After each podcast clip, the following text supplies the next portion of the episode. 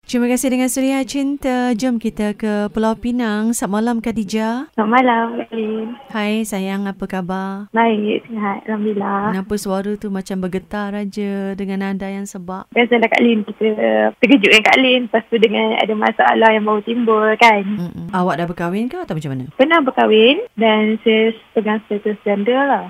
Okey. Berapa lama dah? Dalam setahun, Berapa lama mendirikan rumah tangga dulu? 9 tahun. Okey. Sekarang umur awak berapa? Umur saya 28 tahun ni. Muda lagi. Jadi maknanya awak kahwin awal 20-an, kemudian berpisah dengan suami hujung 20-an, betul? Iya.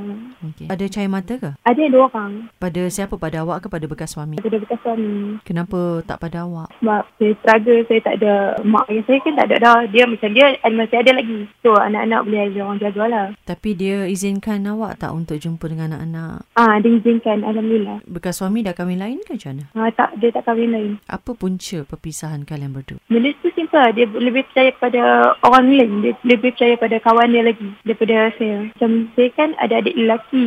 Tapi dia tak percaya. Sebab adik tu satu bapa lain mak. Yang adik tu datang jumpa saya. Kawan dia cakap. Nampak saya dengan adik tu. Dengan si lelaki tu kata sambil berpeluk. Cium tangan. Apa semua. Ya sebab adik saya. Itu je punca dia daripada situ dah. Dia cakap ada orang ketiga tu je lah. Lepas tu terus bercerai? Ya, habis pun dia kata dia tak mau saya derita terus kat dalam rumah tu sebab mak dengan adik-adik dia semua tak mau, tak suka saya. Kalau tak suka, kenapa memilih untuk berkahwin dengan awak? Saya tak pasti kenapa macam tu. Sebab satu, adik dia tak suka saya sebab saya tak bahasa. Sebab saya tak ada mak ayah. Dia orang macam buat saya sampai saya stres dalam rumah tu. Sedangkan masa saya tengah pregnant pun dia orang halau saya keluar daripada rumah tu. Masa suami pergi kerja. Sebelum kahwin dengan bekas suami itu, berapa lama awak kenal dengan dia? Saya kenal sekejap je tak sampai setahun. Dia ni kawan daripada Abang Ita. Selalu luangkan masa dengan keluarga dia tak? Masa dulu? Masa awak berkawan dengan dia dulu sebelum kahwin? Tak, tak, tak jumpa sangat sebab masa kerja. Jadi lepas kahwin terus duduk rumah suami ya. Ya. masa tu. Ya, uh, uh, ya. Jadi baru terselah lah perangai ke ahli keluarga suami yang sebenar gitu. ya, sekarang saya ada kenal dengan seorang lelaki ni. Dia bagi semangat untuk saya. Lepas saya bercerai tu, dia yang bagi semangat untuk saya. Lepas tu, tiba-tiba sekarang dia dah jauhkan diri dia daripada saya. Kenapa dia mula jauhkan diri pada awak? Mesti ada sebabnya. Dia cakap, mungkin ibu dia tak restu. Dia kahwin dengan janda. Dia bujang lah tu. Ya, dia bukan. Macam saya down sangat tadi. Berapa lama kawan dengan dia ni? Sekarang dah 10 bulan macam tu. Saya nak cakap dia yang saya ikhlas kawan dengan dia. Saya ikhlas sayang dengan dia kerana Allah. Sebab saya boleh terima apa perangai dia semua tu. Sebab dia selalu ada tolong saya waktu saya susah. Waktu saya sakit dia ada. Waktu saya memerlukan dia lah. Bisnes ada. Waktu saya tak boleh lupakan dia.